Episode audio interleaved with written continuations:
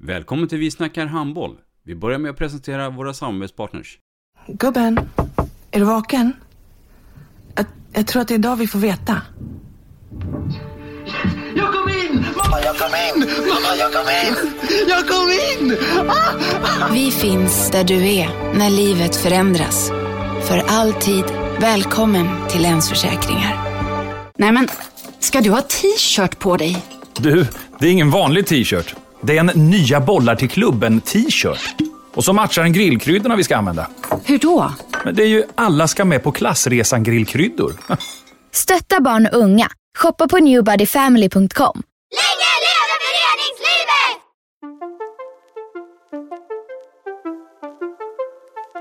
Välkommen säger vi till dig som lyssnar till den bästa handbollspodden. Vi snackar handboll med Robban Z och gäster. Vi snackar handboll, där du får veta alla sanningar som du inte visste att du missat. Vi snackar handboll. Idag i programmet Vi snackar handboll, Matte, så har vi uh, två stycken gäster som tillhör SOE. Ja, det har vi. Eh, I, eh, I en klubb som för tillfället eh, skördar fina framgångar eh, och har gjort en, eh, en härlig resa de senaste åren. Mycket, mycket varmt välkomna Annie Linder och Ida Eriksson. Tack. Tack så jättemycket. Tack så mycket. Ja, då är vi här och nu ska vi prata handboll. Eh, och vi börjar som vi brukar göra. Vem är Annie Linder? Ta oss nu från början. Uh, ja, jag är då uppvuxen ursprungligen från Synnerby, lite utanför Skara. Uh, spelat i Skara HF hela mitt liv fram tills uh, vad blir det? 2017. När jag började trean på gymnasiet. Då fick jag ett samtal från eh, Magnus Frisk. Och han ville ha mig till Skövde. Ehm, och eh, jag tackade ja till det här äventyret då. Så, så tog jag mina handbollsskor och drog till Skövde helt enkelt och bytte tröjfärg. Ehm, och så har jag varit där sedan dess då, så jag är inne på den sjätte säsongen. Ja. Bor du kvar där? Bor du kvar där eller har du flyttat till Skövde också eller? Nej, jag flyttade till Skövde för, vad blir det? Kanske tre år sedan. Mm. Um, plus minus, eller plus något år kanske till och med. Okej, okay. hur, ser din, hur, hur kom du in på handboll? Hur, varför handboll som idrott? Um, mina, vi är fyra systrar då, mm. varav jag är yngst. Så att uh, jag gjorde som mina stora systrar då och började spela handboll helt enkelt. Uh, ingen av mina föräldrar har väl uh, har ju inte spelat handboll överhuvudtaget. eller kunde så mycket om det egentligen. Um, men jag gjorde som mina stora systrar gjorde. De har ju varit mina idoler. Mm. Så jag vill göra samma sak men eh, jag har väl även um, hållit på en del med friidrott gjorde jag också. Uh, fotboll i ett år men det tyckte jag inte var så roligt. Jag ville bara spela match och det gjorde vi inte. Vilken gren höll du på med friidrotten då? Mm, de flesta. Men jag var väl, det man tyckte var roligast var väl löpning och uh, höjdhopp. Mm. Och även kast då. Men det, ja. Varför handbollen? Skoleleven Annie Linder.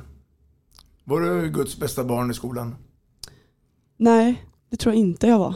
Eh, jag var inte elak eller så, men eh, väldigt pratglad mm. var jag. Ehm, så man hörde väl alltid mig prata i omklädningsrummet, eller i omklädningsrummet på att säga, men i klassrummet. Eh, så att Ja, det var jag väl. Jag har inte varit jättemycket för att plugga och sånt där, men alltid klarat mig med mer än godkända betyg liksom. Så det har inte varit mm. några problem. Men, eh, men ju ja. äldre du blev här då, och eh, jag tänker då när du kommer in från sista året i grundskolan och så ska vi göra det här valet in till gymnasiet. Mm. Hur tänkte du då? Jag tänkte att jag inte ska gå handbollsgymnasium. det var det, egentligen det enda jag tänkte. Kände du att det skulle bli för mycket eller? Ja, jag var rädd för att eh, man skulle tröttna. Mm. Helt enkelt. Eh, så att jag ville gå gymnasiet i samma stad jag bodde, så i Skara. Mm. För jag var för lat för att pendla mm. fram och tillbaka också. Eh, och jag tror eh, att det har gjort mig gott bara egentligen. För jag har alltid tyckt att det handboll har varit lika roligt eh, sedan dag ett. Då. Mm. mm. Ida då? Grannkollegan till eh, Anne här. Och tänkte säga, mm. men eh, om vi tar det från början. Vem mm. är Ida Eriksson? Um, nej men jag är född och uppväxt i Skövde. bott där hela mitt liv. Um, Med mamma, pappa och syskon? precis, mamma och pappa och sen har jag två yngre bröder. Um, så att, um, ja, flyttade hemifrån när jag var 19 med min kille. Så att vi har bott samman sedan dess. Mm. Var det mycket idrottssnack när du var så på hemmaplan med föräldrarna? Jo men det var det. Alltså vi har alltid varit en idrottsfamilj och så här, mamma och pappa har alltid tränat själva och ja, men det blev liksom normal, eller naturligt att jag skulle börja spela någon idrott liksom. Eh, och det var ju det jag ville också såklart. Men eh, båda bröderna spelar fotboll och handboll och, och sådär så att det är en Det var ganska naturligt då att du skulle hänga, hänga på dem. Ja, precis. Och skolan då? Den eh, har funkat? Ja, men det har det gjort. Mm. Jag har väl alltid eh, satt höga krav på mig själv inom skolan liksom, och velat göra bra ifrån mig där. Ehm, så att ehm, nej, det, det har gått bra. Annie gick ju inte handbollsgymnasium, gick du handbollsgymnasium? Mm, det gjorde jag. Ja. Jag gick i Skövde. Så att, ehm, det var mycket träningar och sådär. Och det var väl inte någonting jag egentligen reflekterade över innan utan det var bara någonting man skulle göra typ. Det var liksom så här, eh, ja men nu är det dags gymnasium, alla kompisar sökte handbollsgymnasium, då ska jag också göra det typ. Eh, och sådär. Så att sen spelade jag ju fotboll länge också och höll på med det tills jag var, tills gymnasiet egentligen. Och det var ju då jag slutade spela fotboll för att då blev det ju ja, men så här, träna fotboll och sen handbollsgymnasium och sen handboll också. Det blir för mycket. Det blir för mycket. Så att då, då Men det, blev det var ett eget beslut och det är att, Ja. att ja. Det var det. Var det självklart då att det skulle vara handboll eller skulle det kunna vara som du då minst lika bra i fotboll? Om det hade varit Oj. det spåret? Alltså, jag tyckte fotboll var jättekul också Mm. och kände väl att jag hade någon slags talang i det med. Ehm, men det blir lite så här, någonstans så valde jag handbollen av någon anledning. Mm. Det var väl för att jag tyckte om det lite mer ändå. Följer Mm. du svensk damfotboll någonting eller eh, mer att Nej, det ska jag inte säga att jag gör. Alltså det är väl mästerskapen jag kollar Mm. på, som de flesta andra kanske. Men inte så något lag eller så. Jag har en undran, det är ju så här att dina, din årskull var ju ganska framgångsrika eh, i Skövde. Och, Mm. Eh, de jag tänker på framförallt är Emma och, och Fanny som idag inte är kvar i Skövde. Mm. Men du är kvar. Mm. Har du någon, eh, finns det någon orsak, anledning till det? Ehm, ja, alltså det, det är väl tillfälligheter. Emma blev utlånad till Hallby och fick chans där när hon inte eh, spelade så mycket i Skövde liksom, just den, under den perioden. Då. Så då fick hon chansen där och då trivdes hon ju bra och fortsatte. Och, ehm, Fanny ville testa något nytt i Göteborg. Ehm, men jag tror att så här, jag vet inte. Mest tillfälligheter? Jag, ja, jag tror Mm, det. mm.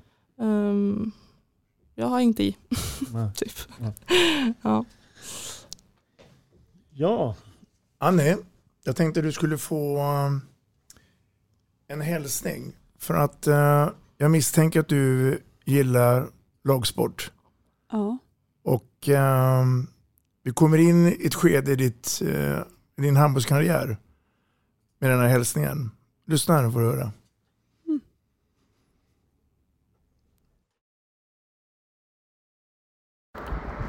Hejsan Annie Linder. Det här är Erik Larholm. Jag var ju förbundskapten för din årgång, dina årgångar 98-99. Jag vill egentligen bara säga att jag tycker att det är jättekul att se att du har tagit sådana steg med åren. Även om inte du gjorde någon landskamp på, på min tid så tycker jag att det är väldigt roligt att se tjejer som fortsätter att köra och ha tålamod. Och det är ju eh, tydligt att i ditt fall så har det givit eh, väldigt goda resultat. Så stort lycka till och jag hoppas att du håller på i många år till. Ha det bra! Mm. Erik Larholm, Yes. vad har du för eh, bild av honom? Ehm, jo men eh, en, eh, en, eh, ett välkänt namn inom svensk handboll framför allt. Mm. Och att han var förbundskapten då för min, min årgång. Ehm, 98-99. precis. Ehm, och att han var en bra alltså, handbollsspelare. Och sånt där. Alltså en bra uppfattning liksom. Och eh, kunnig inom handboll och ja. Mm. Men kände honom inte mer in, in på Nej. Kände du att det var hård konkurrens på målvaktssidan med just de här två Jo, årgångarna? det var ju det. eh, alltså bara 98 när det var ju liksom Rebecka Nilsson och Vilma Andersson Kron då. Mm. Eh, bara det var ju riktigt tufft. Och, och skött va? Ja, precis. Också. Mm. Så liksom bara just att slå sig in bland 98 var ju tufft. Mm. Eh, men det var även tufft bland eh, 99 med. Mm. Eh, det var ju hon eh, tjejen som var i Lugi nu senast. Nu tappat jag namnet bara för det. Mm. Eh, hon var, spelade i A-laget där eh, när jag spelade i SOE. Ja. Eh, och hon Garcia. Grazia. Gracia, Ja, precis. precis. Tack, tack. Eh, och de var ju riktigt duktiga när de var i den åldern. Jag har säkert glömt någon också. Och också fick de framgångar i samband med Sverigecupen. Exakt. Eh, För den har du också varit med i. Ja, Ja. Och blev uttagen till riksläger 1. Ja. Eh, faktiskt, som jag inte har berättat för någon, var att jag blev sjuk under riks 1 under lägret, Mm. men jag sa inte det till någon. Du höll det hemligt. Ja, så att man har väl presterat bättre om man säger så. Mm. Så det var väl både på, det var väl inte så smart egentligen. Eh, så, Tycker du så här med, mm. med lite distans så att eh, om du skulle få eh, säga till andra nu som lyssnar på det här att, att man blossar upp det här med riksligor alldeles för mycket? Ja, det tycker jag. Eh, man utvecklas så extremt olika i olika skeden i livet, helt enkelt. Det finns många nu som liksom har varit med i ungdomslandslagen och haft stora framgångar där som inte ens utövar handboll längre. Mm. Ehm, så att jag tror absolut att man har för stort fokus på sina framgångar som ung spelare. Faktiskt. Eh, Såklart det ger en större möjligheter sen eh, att få en bra miljö att utvecklas i. Och jag hade väl tur då att komma till Skövde ändå och få utvecklas i den miljön. Um, dels för att jag är samma årgång som Elsa Frisk då. Så då hade ju Magnus lite koll på mig. Men, eh, men egentligen så tycker jag att det inte är något annat än gamla meriter egentligen. För du kommer ju till Skövde som junior. Ja, sista året Sista- junior. Ja, precis. Mm. Vad tänker du om Matte? Håller du med det Annie Ja, säger? jag håller med. Jag tycker det är en intressant diskussion det här med att eh, utifrån, utifrån att eh, man ska gå igenom alla de här stegen med riks 1, riks 2 och man ska vara med i stadslagen och, eller regionslagen som det kanske numera är eh, på ett annat sätt.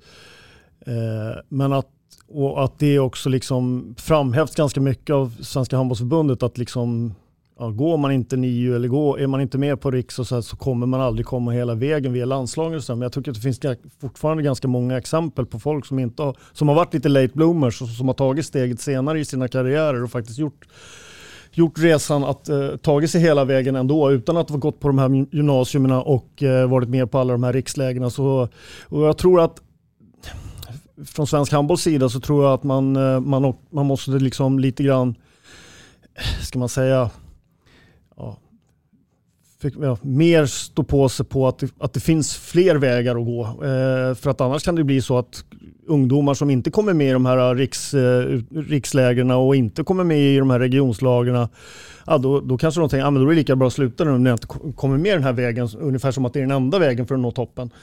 Eh, Så att jag tror att det är väldigt, väldigt viktigt att, att poängtera att det finns flera vägar till toppen, men, men att man kanske då, det kanske är en eh, enklare väg att ta den via, via de här lägren och riks, eh, rikslägren och regionslag och sådana saker. Ida då, som, som gick handbollsgymnasiet. Mm. Ehm, Känner du någon gång under de här tre åren att, att det blev för mycket eller fick du ganska tidigt balans på det hela? Att där kommer jag fixa. Nej men alltså det, det kände man ju vissa perioder när man liksom så här träna, gå upp, träna 7.45 till 9 tre dagar i veckan och sen var det ju träning varenda dag på kvällen. Ehm, så att man kände ju att det var mycket perioder men sen så var man ju, alltså de kompisarna man hade och de man umgicks med, de hade ju samma liv. Så att vi gjorde ju det här tillsammans liksom. Vi eh, umgicks på fritiden. Det var liksom inte så att hade man haft kompisar utanför handbollen då hade man kanske reflekterat mer över att så här, aha, det finns ett annat liv eller så här, ett liv där det är mer fritid typ.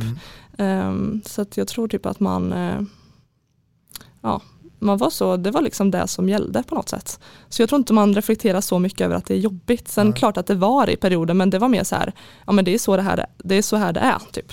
Att det är Vad har ni för starkaste minnesbilder under ungdom och juniortiden? Alltså starka minnen, ögonblick?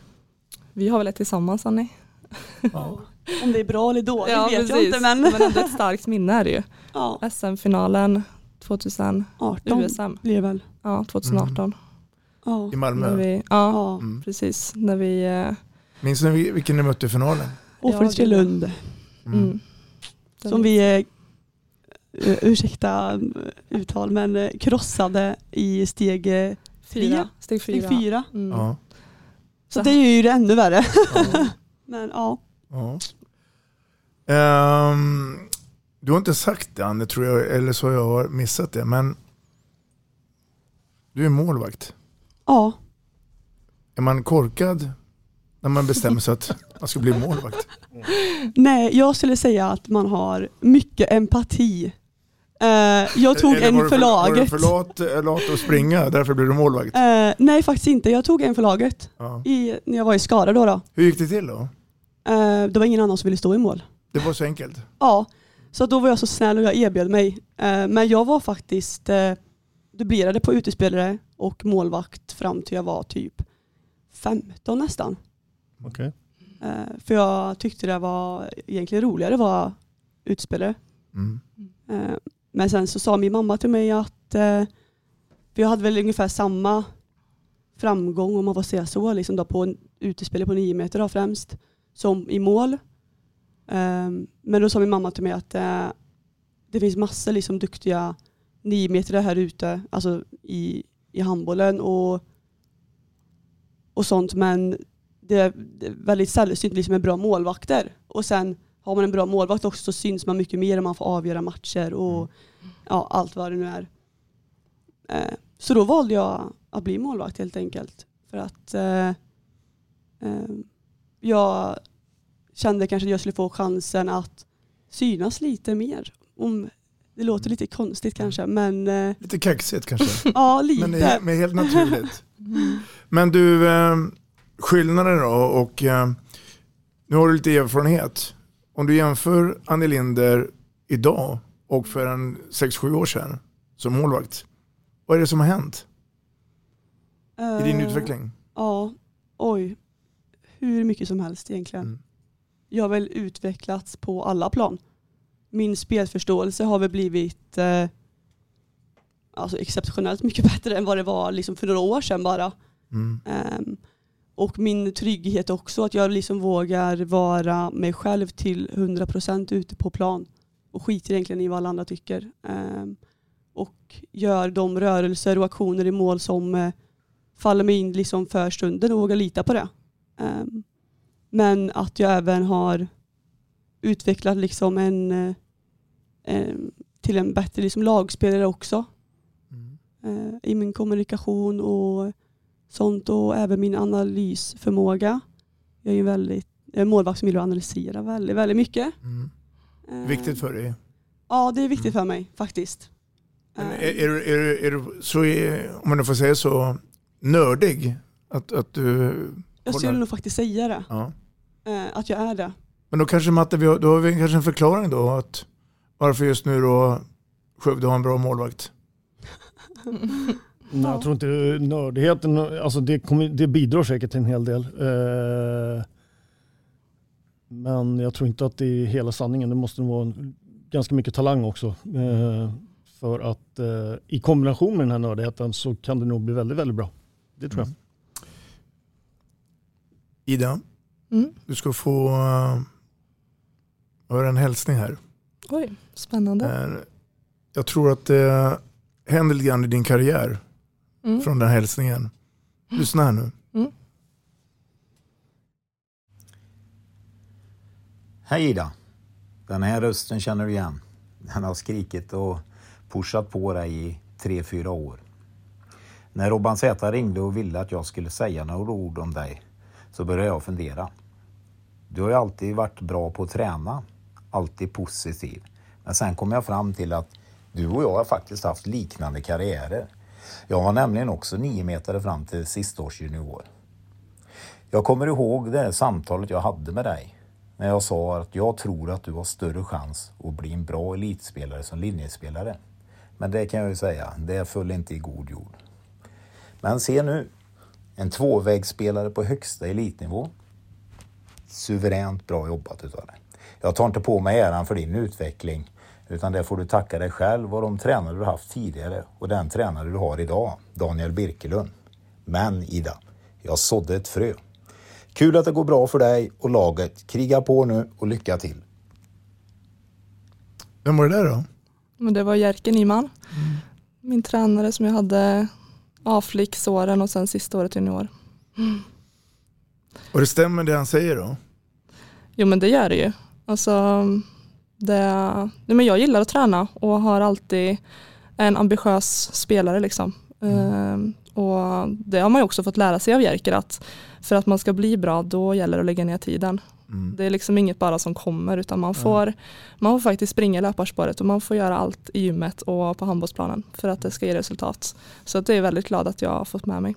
Och, och den här eh, samtalet mellan dig och, och Jerker och att nu är det Mm. dags att bli mittsexa.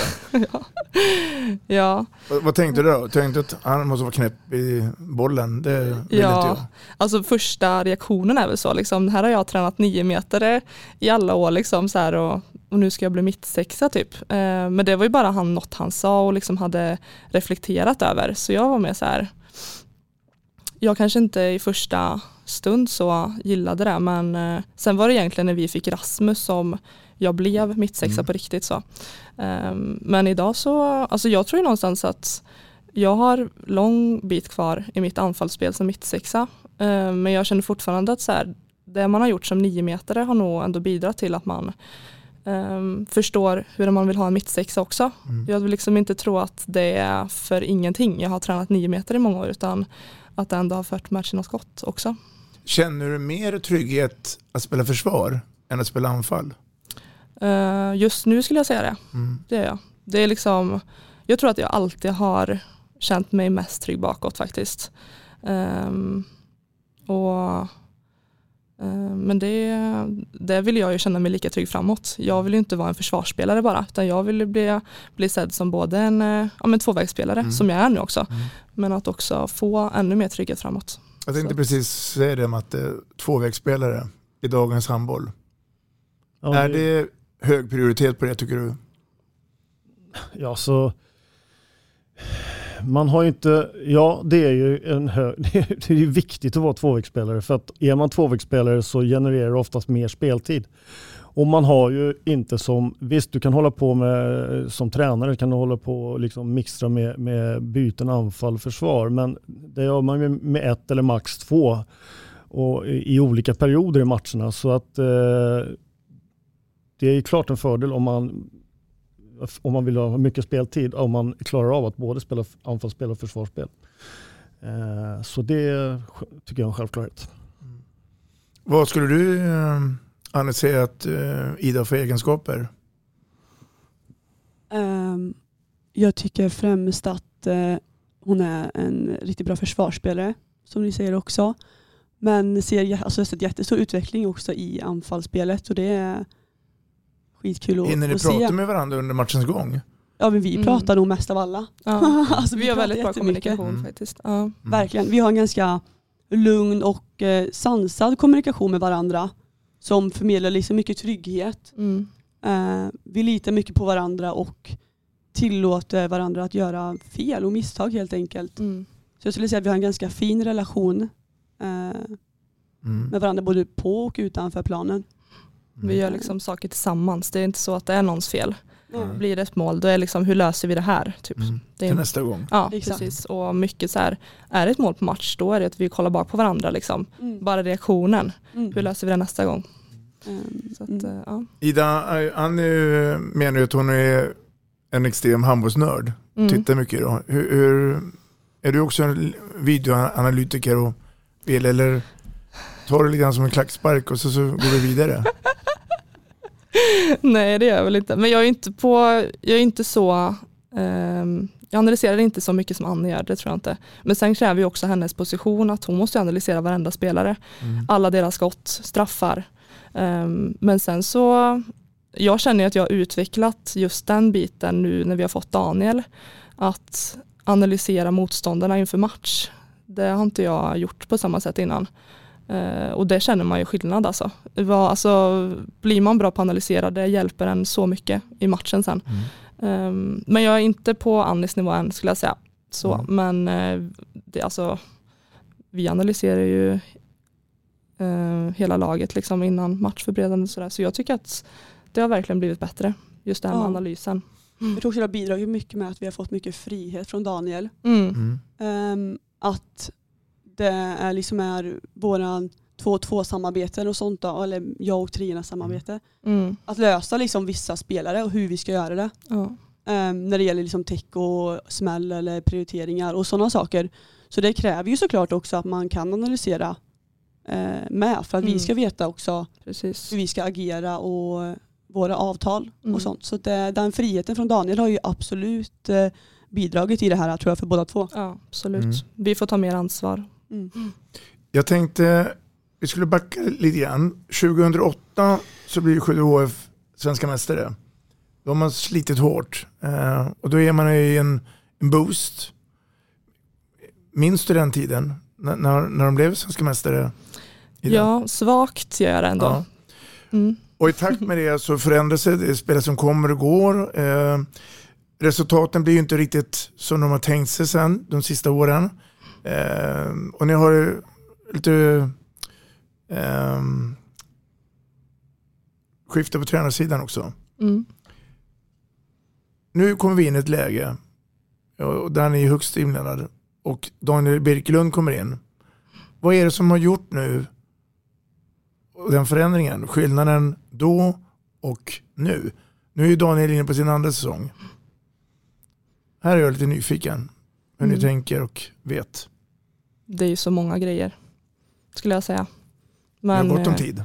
Ja, men var ska vi börja? Alltså, dels att jag tror att många i laget känner en, eh, en trygghet i att man får göra fel Mm. nu. Det är okej att, eh, att det blir fel och vi får spela ut. Det är liksom inte så styrt längre skulle jag Nej. säga. Och då, då kommer jag också, då blommar alla fram. Om man är liksom, om man bara får göra det innanför boxen då, då får man inte ut potentialen av alla. Så det tror jag har en stor eh, bidragande fak- faktor. Mm. Ja, alltså vi var och är ett väldigt, väldigt ungt lag. Mm.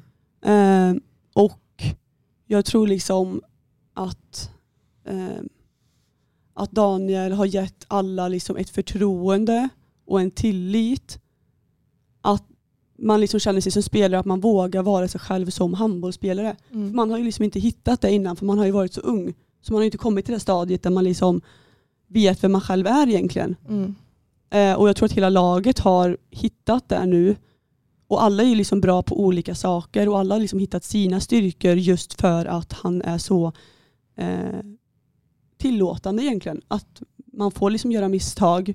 Mm. Eh, men alla vi kan ju liksom handboll, vi har alltid kunnat handboll. Mm. Men vi har liksom bara inte fått eh, uttrycka oss som vi kanske vill Nej, på träning och match tidigare. Mm. Eh, så jag tror att det har den största eh, Mm. faktorn i att det, det har gått som det har gått. Mm. Liksom. Och sen också det här när det, när det skiftade, liksom, när vi fick Daniel, då var vi mycket i det här tidigare. Alltså den här mindsetet och det var ju mycket, så här, vi, vi satte ju en, ett krav på oss själva, vi skulle vara topp fem sista året med Rasmus där. Men Mm. vi var ju inte så bra. Nej. Och då blev det som att vi blev vår egna största motståndare. Mm. Att så här, vi förlorade match, bara nej nej nej, Mm. nu är vi inte topp fem liksom så här. Så att eh, jag tror det var, det var ju Daniel tydlig med att så här, acceptera vart vi är. Mm. Vi är inte bättre än topp 11 i Sverige. Och därifrån jobbar vi på. Och det var också skönt att bara lägga det bakom sig. Bara, vi är där vi är, vi har det vi har, nu ser vi framåt. Typ. Han sa ju även det eh, när han typ hade varit hos oss i en vecka, en månad. Att eh, han sa att han, han vill inte höra ett ljud Nej. om, eh, han vill inte höra ordet förra säsongen. Nej. Eller tidigare. Ja. Det var han jättetydlig med. Eh, Mm. Han vill se framåt. Mm. Exakt, för Ja. jag tror typ att alla sa väl någonting om det hela tiden. Mm. Det var ju liksom så inmatat i huvudet på allihopa. Mm. Och han sa att jag vill inte höra det, det ordet en gång till. Ehm, och då gjorde vi inte det. Nej.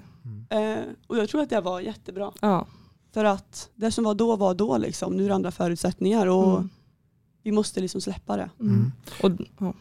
Nej, men det är ju lite hans mindset hela vägen egentligen. Innan match också säger han ofta så här, nu ska vi gå ut och göra den bästa prestationen vi kan och sen tittar vi upp på tavlan efter sex minuter och ser vad det står. Mm. Så det är det som är fokus, att spela i nuet. Mm. Tänk inte på anfallen om fem. Det är ganska simpelt. Ja men precis och det jag tror att, men väldigt eh, bra och Mm. hjälpsamt. Ja. Matte, du har ju mött Skövde HF x Ja, antal gånger. Inte med Daniel Birkelund har jag Nej. inte gjort det, men jag har mött dem med Rasmus och med Magnus Fisk har jag gjort. Och när du hör Annie och Ida berätta lite grann hela den här förändringen då. Mm. För du Nej, alltså jag, tror, jag lyssnar på dem och vad de säger och, och jag håller väl med dem. Alltså, jag tänker inte ta någonting från Daniel Birkelund, det han har gjort och, och det sättet de har jobb, han har jobbat med tjejerna under de här senaste eh, ett och ett halvt åren nu som han har varit där.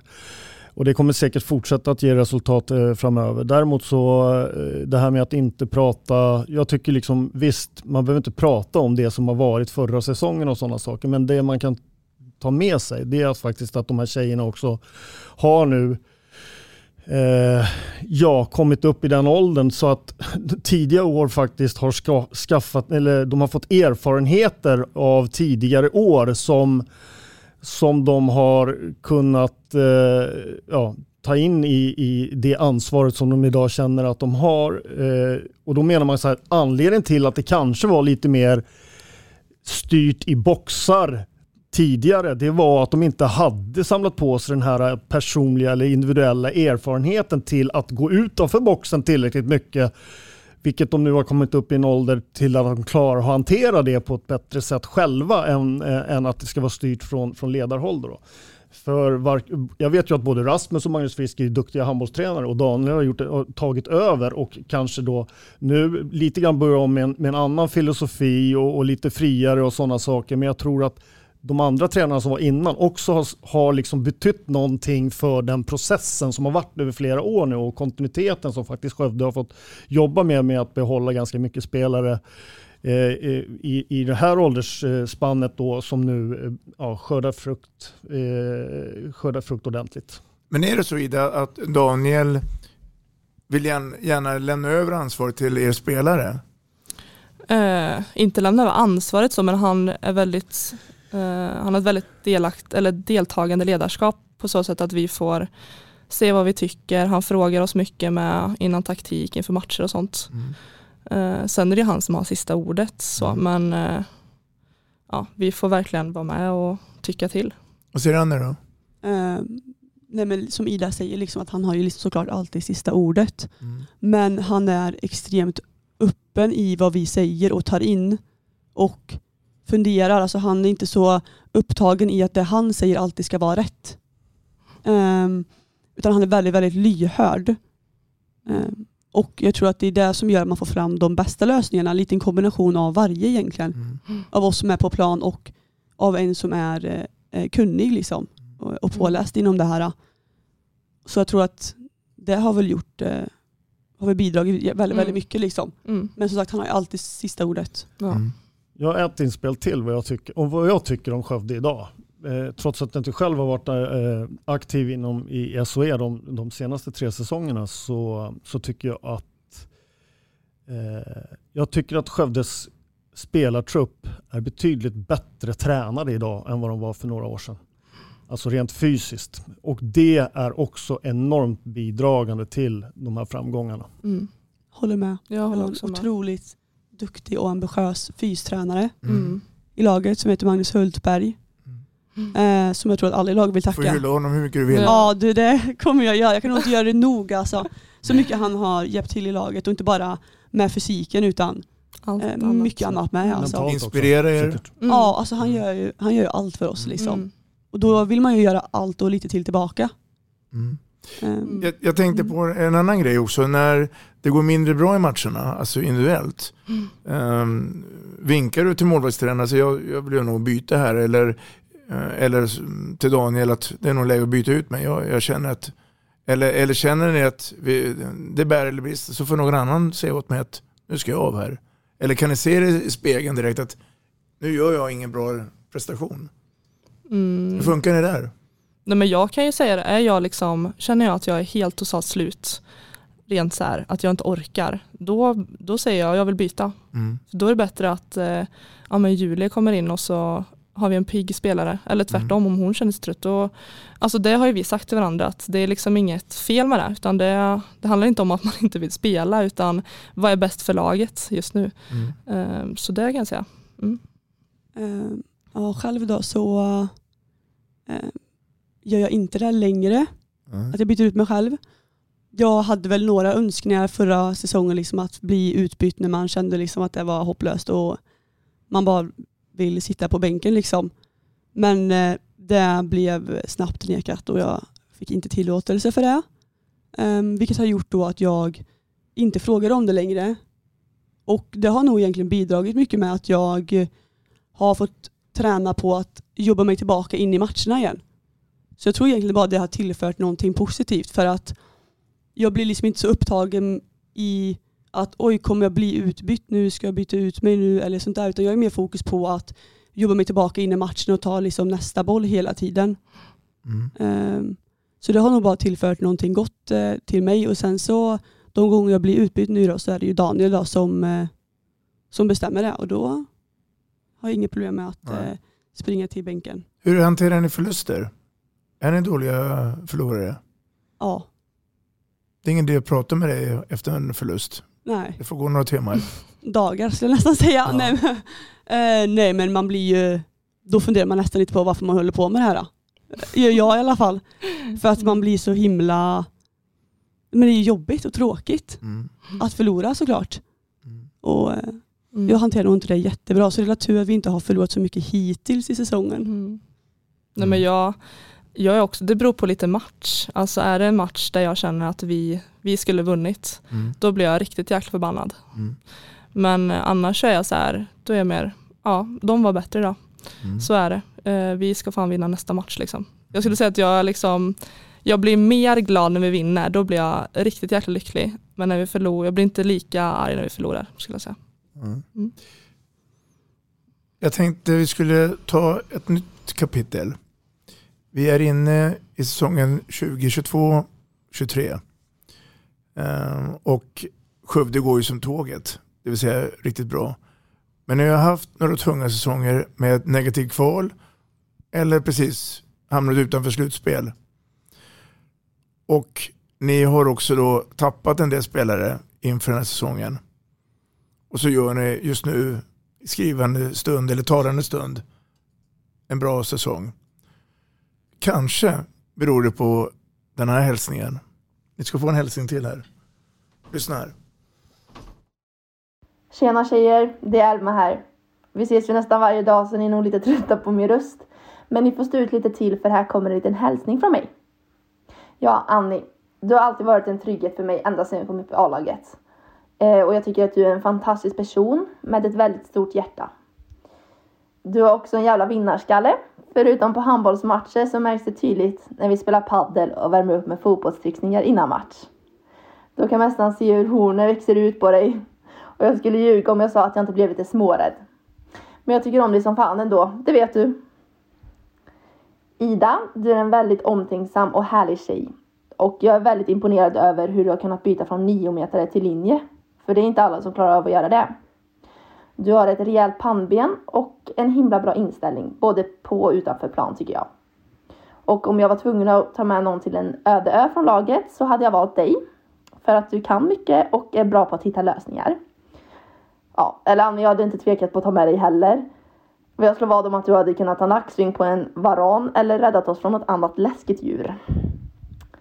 Ja, ha det så bra nu tjejer så ses vi på träningen ikväll. Hej då! Mm. Elma Örtemark. Kan det vara så, alla tre, eller till dig Matte också då, att just nu är det laget före jaget som gör att Skövde HF är framgångsrika? Ja, det, alltså det tror jag är... Det är en fråga. Ja, jag tror att det är vä- väldigt viktigt att... Jag tror eh, på den här eh, devisen att eh, du, kan inte, du kan aldrig som en individ vinna matcherna själv. Däremot så kan du som individ avgöra matcherna själv om du har bra omgivning bredvid dig. Eh, då finns det möjlighet för eh, jaget att kunna avgöra matchen i slutet, sista fem minuterna och sånt där. Men du kan inte vinna matchen som en individ, utan där måste ju alla vara med och bidra och alla måste dra åt samma håll och alla de här klyschorna som finns i, vad det gäller den biten. Så att eh, självklart så är kollektivet eh, det absolut viktigaste. Sen kan individen eh, ja, slå till och, och, avgöra i slutskedet och sådana saker. Mm. Vad tänker ni när ni hör Elma prata? Först och främst jättefina ord och blir tårögd faktiskt. Mm. Um, men uh, det är väl lite som uh, ni är inne på, liksom att det, det är klart det är laget före. Framförallt för oss nu tror jag. Mm. Vi, vi har stort fokus på liksom hur vi ska göra varandra bra. Hur vi ska ha en bra lagmoral eh, och bra liksom, dynamik i gruppen framför allt liksom, för att vi ska lyfta allihopa. Eh, ja. Mm. Nej, men vi gör ju det tillsammans. Det är en komplex fråga. Ja, ja verkligen, verkligen, Och som du säger, hur vi ska göra varandra bra. Att så här, vad kan jag göra som högertrea lite bättre för att skapa bättre förutsättningar för vår vänstertvåa. Typ. På utsida två-lägena. Mm. Det, är liksom, det är inte bara där det händer som det är felet eller vad man säga. Uh, blir det mål över mig så, så kan det kanske bero på att ettan kanske hade kunnat störa lite mer. Mm. Så hade vi kunnat uh, lösa det bättre. Så mm. det, har, det snackar vi mycket om. Och det tror jag gör också att då känner ju alla ett ansvar hela tiden att göra det bästa de kan. Och det tror jag också, att man liksom inte bara, även fast bollen är på andra sidan, då står man inte och tittar utan då är man ändå med liksom och eh, bidrar med det man kan. Så det tror jag Ja, varje liksom aktion man gör på framförallt match mm. eh, gör man ju för att man vet att någon annan kommer dra nytta av det. Mm, eh, bara grejen att eh, jag eh, drar snabba avkast när jag vinner en boll istället för att stå och, och tjura liksom. Och att Ida då springer upp snabbt till eh, till avkastarcirkeln indikerar ju i att ja, främst då Elma kan komma i fart och göra mål på ett avkast egentligen. Mm. För man vet liksom att varje aktion man gör, gör man för någon annan i laget. Mm. Du är rätt bra på en annan sak också. Eh, du hamnar rätt ofta i målprotokollet. Ja. Mm, ja. Jag tänker på att kasta bollen direkt in i målet. Mm. Um, när bestämmer du att det här fixar jag? Alltså när, när är läget? För du ser ju förmodligen också att motståndarens målvakt är på väg att springa in. Mm. Jag kör bara. Ja, jag tror det är det som är, tvekar man så går det åt helvete. Ja. Men, eh, nej, men vi kör väl lite sådana kast eh, ibland, inte jättemycket liksom på träningarna, tränar lite och sånt där. Men eh, eh jag tror att det är en stor nytta i dagens handboll när man kör mycket 7 mot 6 och 6 mot 5 spel. Liksom att man har en målvakt som är farlig med bollen också i öppen kasse. Mm. Um, så att jag, jag tvekar väl egentligen aldrig när jag ska kasta utan så länge jag inte ser att det liksom är en kant som är helt ren på en kontring istället då, som jag har ju passat Britta och Foppa eh, mm. några gånger också. Mm. När jag själv har kunnat eh, skjuta så jag ju såklart det framför liksom. Men eh, ser jag liksom ingen av dem där så då drar jag bara. Mm. Och den känslan när bollen går in, den är wow. Ja, jag tänker bara, åh, gud vad skönt. nu, nu är det ingen som kollar snett på mig för att jag kastar. Om, om vi pratar eh, tekniskt taktiskt då, SOE, och pratar lite grann om SOE. Eh, Matte, tror du att, och fullfråga sen till tjejerna då, men får vi lära oss ännu mer att det kommer bli mycket 7 mot 6 spel. Och standarden på SOE idag till skillnad mot exempelvis förra året eller några år tillbaka? Vad har hänt här? Eh, ja, det var ju två frågor då. 7 mot 6-spelet tror jag väl kommer vara ungefär som det är nu. Det kommer, det kommer aldrig, eller aldrig, det kommer finnas vissa lag som kanske använder det mer än andra. Men jag tror att man kommer använda det perioder i matcherna. Eh, jag tror att eh, jag tror det kommer mycket till för att alla lag konstant ska jobba med 7 mot 6 i anfallsspel. Eh, det tror jag inte kommer ske utan jag tror att det kommer vara mycket 6 mot 6 och i korta perioder så blir det 7 mot 6 och så vidare. Det blir en liten annan typ av handboll i 7 mot 6. Min uppfattning är att lite grann man tappar sitt eget kontringsspel när man börjar byta och tänka på att man ska spela 7 mot 6 så tappar man lite, ja, lite andra delar av spelet. Så att jag tror att det kommer fortfarande i, i mångt och mycket vara ganska, eller ja, perioder. Vad det gäller frågan om SOE och standarden, kvaliteten på SOE så, så det jag uppfattar eh, utifrån, man kanske ska säga utifrån de tre åren som inte jag varit, sen jag, sen jag hoppade av som tränare där, så tycker jag väl att det är fler lag som har blivit bättre tränare och som kan ta upp kampen med eh, de som har varit de tre stora. Nu har ju Skure tappat lite mycket material och, och, och föryngrat ganska mycket så de har ju halkat ner lite grann på pinnen eh, enligt tabellen.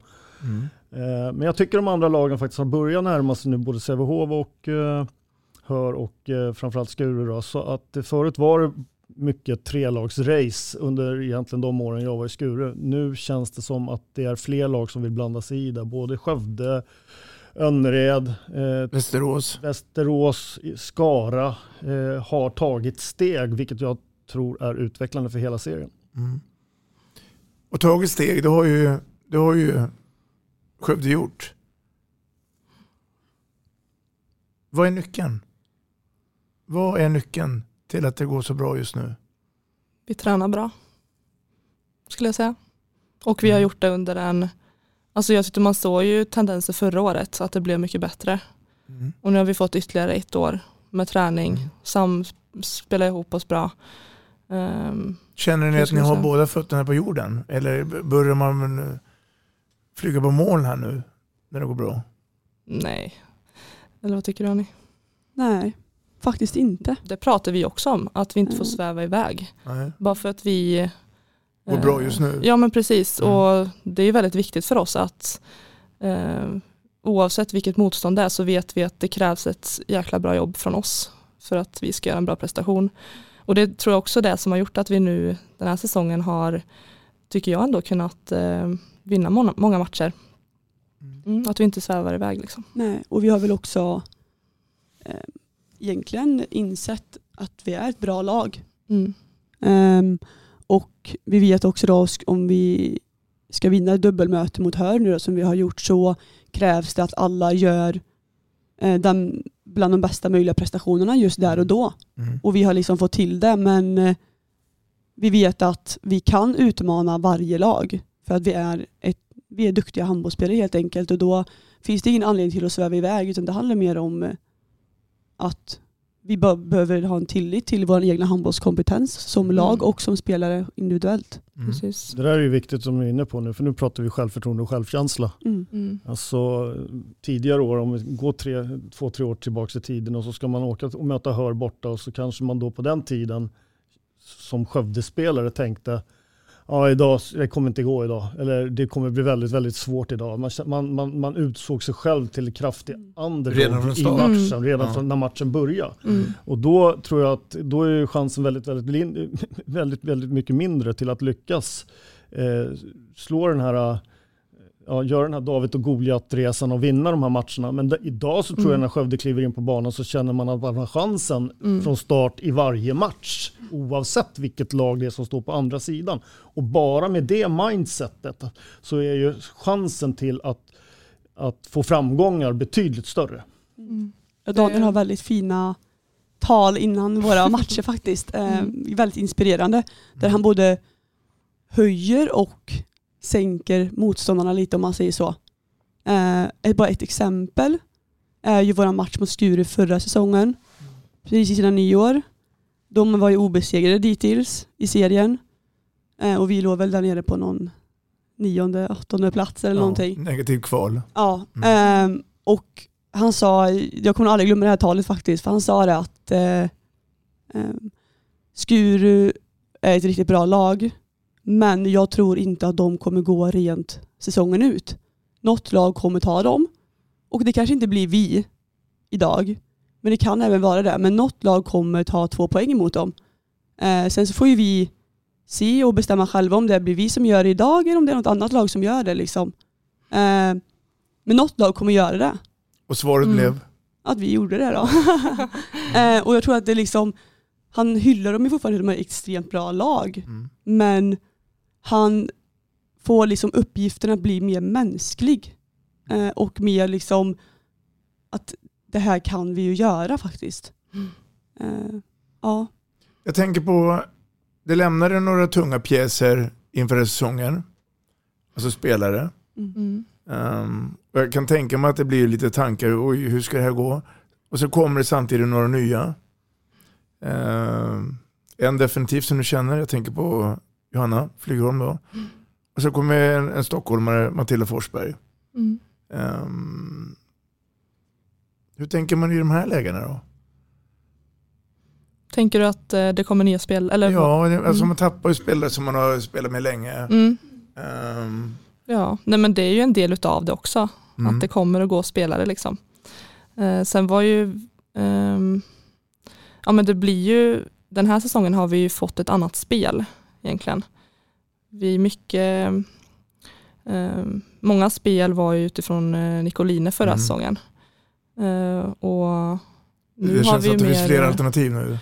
Nej men att nu har vi ju liksom ett annat eh, spelsätt. Vi är mer genombrotts, eh, snabbt spel liksom.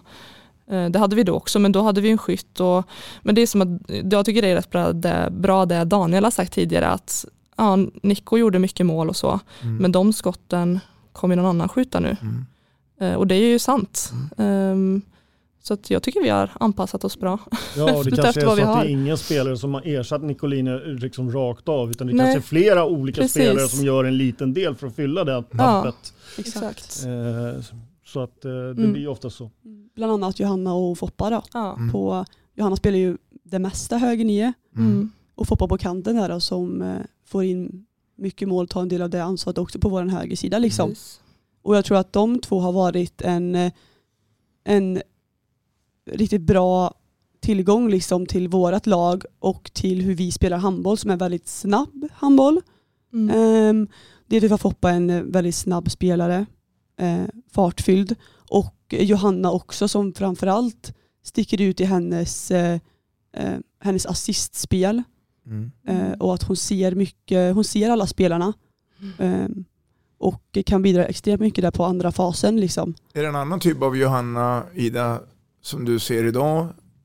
Till skillnad när hon lämnade Skövde och hamnade i Mm. Göteborg. Ja, det tycker jag faktiskt. Mm. Men jag tror att det är ganska många som eh, har blivit eh, ett bättre jag. Mm. jag tycker ju att jag själv också har blivit det jämfört med den tiden och nu. Mm. Så att, ehm, men det tycker jag. Det, jag tycker om att spela med Johanna. Vi har, spelar ju tillsammans bakåt. Känns väldigt tryggt att ha henne bredvid mig. Apropå Matilda Forsberg då. Eh, är det dags nu att förbundskapten Thomas Axnér ringer henne? Ja, det tycker Är jag. hon där i det läget tror ni? Eller är det kanske lite för tidigt? Eller ska hon Eh, få chansen i alla fall? Jag tycker hon ska få chansen. Absolut. jag håller Jag med. tycker att hon har de kvaliteterna som krävs. Mm. Jag tycker om inte annat att hon förtjänar den, eh, den moroten faktiskt. För den resan hon har gjort nu de senaste åren eh, faktiskt och att hon har kommit dit hon är idag liksom. Eh, från att gå, från att hon slutade handboll för två år sedan till att spela allsvenskan i ett år och sen liksom komma upp hit. Eh, Det, det är fascinerande faktiskt. Det är det. Så jag tycker att eh, hon kan vara med där och konkurrera men om inte annat så tycker jag att eh, hon förtjänar den, den uppmärksamheten och den, liksom, det berömmet. Eller vad man, jag vet inte exakt hur jag ska uttrycka mig men jag tror jag det ska uppmärksammas liksom, tycker Ja. jag. Det, Om ehm, den här resan fortsätter nu, alltså jag tänker på det sportsliga nu, eh, så lär det bli en rolig vår.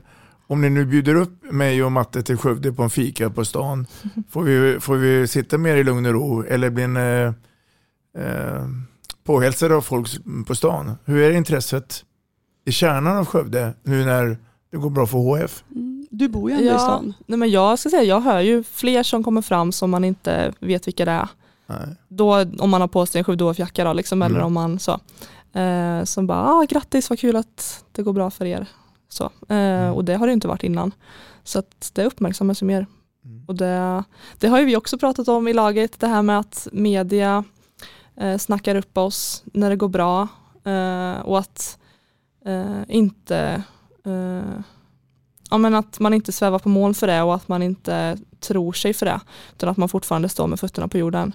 Eh, så att eh, jag tycker att ha den balansen där att man blir glad för att när folk kommer fram och säger att det går bra så. Men, mm. En klassisk arena är för mig idrottshallen i Skövde. Mm. Det har hänt lite grann med hallen. Allt från ommålning till eh, mera skyltar i hallen och mer publik. Är det så nu att det springer omkring en massa idoler här på plan eh, av yngre handbollsförmågor? Har jag rätt bild framför mig där? Menar du på efter matcherna typ? Eller? Ja, på läktaren och före matchen och att det är många som...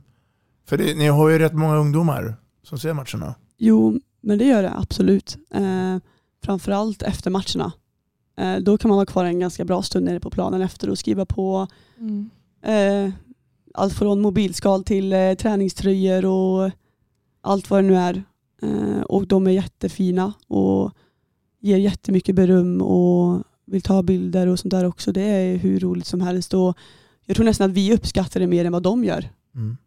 Ehm, men det är alltid massa barn på, på, liksom på Mm. planen efter matcherna och det är sjukt kul alltså. Mm. Och det, är, ja, det, det är häftigt.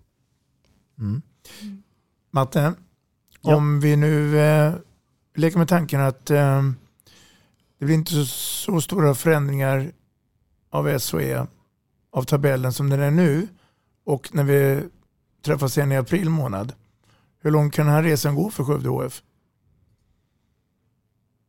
Ja men alltså, eh, den här säsongen menar du då? Mm. Mm, Jag tror att de är en... Du ska ju spela eh, SM-finaler snart. Ja, jag, jag tror att de är en, eh, en klar aspirant till att ta en semifinalplats. När man väl kommer till semifinal, då beror det lite grann på om man kan... Jag tror att, jag tror att Sävehof kommer bli liksom för starka i år. Jag tror att Skövde kan rå på alla andra lag. Jag tror att Skövde kan rå på Sävehof också i, i en enstaka match. Eh, Men över, över ett gäng med matcher så tror jag att Säve- Sävehof är eh, fortfarande lite eh, ett snäpp, eh, en kostym för stor för Skövde. Eh, Däremot så tror jag att det är ganska många lag liksom som slåss om de här fyra, fyra sluts, eh, att bli semifinallag. Mm. Och där eh, kan de absolut slå ut eh, om de skulle få möta Hör, om de får möta Skure, om de får möta Västerås eller om de får möta Skara eller, eller Önnered. Så, så blir det tajt. Så att, eh, jag tror att de är en aspirant till att komma till semifinal och sen så beror det på, kan man undvika Sävehof i en, i en semifinal så kan, och kan det också i konkurrens med andra lag som är ungefär lika bra faktiskt led, gå hela vägen till en eventuell final. Mm. Det är mitt eh, eh, tips och eh, hur, hur den här säsongen kan sluta. Har ni råd med skador? Ja, det tycker jag. Alltså, Faktiskt. eh, Mm. Eh, vi har en jättebra uppställning på bänken också. Mm. Vilket ger en trygghet för alla oss som är på planen liksom, eh, just där och då. Och jag tror absolut att vi har råd med eh, några enstaka skador men kanske Mm. inte eh, för många och på samma position kanske. Nej. Men eh, någon, någon, någon enstaka tror jag absolut. Sen För det- spelar det är ju, ja. ja. Nej, men vi spelar ju också runt mycket tycker jag. Mm. Det är många som är inne varje match och bidrar. Och det är också eh, positivt ur den, eh, den aspekten ifall någon blir skadad att då är det folk som faktiskt kan komma in och göra det. Mm. Mm. Jag drar en liknelse nu bara då. Eh, vi har ju ett ganska bra exempel i SOE Mm. på Skure där. Eh, hur påtagligt det har blivit liksom när, Bjär, alltså när Bjärn har, Alexandra. ja, har varit eh, eller är skadad. Mm. Och just så påverkades skulle vi som lag absolut inte bli, kan jag faktiskt säga, av en, av en skada. Så det är ju jätteskönt att vi har liksom den bredden och det. Ehm, och att man, eh, vi inte är så sårbara som Mm. vissa andra lag är på, som inte såklart inte är deras mening att vara heller, men ibland så blir det ju bara så. Du tänker på skadade spelare? Exakt. Mm. Och att man är liksom beroende av eh, en, två, tre spelare. Liksom. Det är väl aldrig något lags mening att vara det, utan det är sånt som det blir bara ibland. Mm. Mm. Ja, det ska bli spännande att följa. Jag tänkte avsluta med en, eh, en, en klassisk fråga. Om vi nu sitter här igen om sedan fem, sex år. Var är vi då någonstans i karriären tror ni? Om fem, sex år? Lockare, ja, lockare spel utomlands. Eller jag tänker vara hemma i Skövde med min pojkvän och steka köttbullar. Och, eller Ja. hur, hur tänker ni? Nej, jag, Vad säger du Anne? Vad vill du göra? jag ser mig ju absolut eh, utanför de svenska gränserna. Mm. Du är Jag nyfiken? Ja, det är jag. Mm. Ehm, så jag hoppas om allting går som det ska och som det håller på just nu att eh, jag kommer befinna mig någon annanstans än i SOE. Så ja, så gott kan jag säga. Men eh, mm. Mm. Jag känner samma. Jag vill ju absolut också utomlands i framtiden. Mm. Och uh, också en dröm är ju såklart också att spela i landslaget. Är man med i dem, i det snacket också, så det är ju en dröm liksom. Mm. Så att eh, det eh, absolut eh, så vill man ju det. Vad vi brukar säga om att det är hårt arbete lönar sig. Eh, ja, det brukar man väl säga. Och sen så gäller det väl eh, liksom att, att leva, leva lite i stunden också. Och liksom, man kan ju ha drömmar och visioner om framtiden men någonstans så är det ju det man levererar som kommer ta en dit. Så det gäller ju inte att gå händelserna i förväg utan det gäller ju att göra jobbet nu Mm. och, och något år framöver så, så kommer den chansen säkert att... Eh, och sen eh, få vara skadefri eh, tror jag också är jäkligt viktigt. Så kommer ju den chansen klart vara möjlig. Mm. det handlar ju såklart om att sätta upp eh, rimliga delmål också på vägen då såklart. Mm. Eh, så att eh, ja. Vi kan börja med att, att ta oss till en SM-final då. I vår. ja, det hade ju varit riktigt häftigt faktiskt. Ja, det är ju också en dröm man har. Bara ett SM-slutspel för mig är ju häftigt för det har jag inte fått uppleva någon gång. så, så höga krav har jag just nu. Men eh, det är klart man vill ta det längre sen när vi väl är där. Ni är i alla fall på god väg. Mm. Eh, Det är bra. Hörrni, tiden har kommit ikapp oss. Eh, Det har varit en ära att ha haft er här. Hoppas att det är ömsesidigt. Alltid roligt att prata handboll. Mm. Verkligen. Eh, Tack eh, Annie, tack eh, Ida och tack eh, Matte. Kämpa Tack på själv. nu framöver. Tack, tack själva. Tack själva. Och lycka till! Tack så mycket.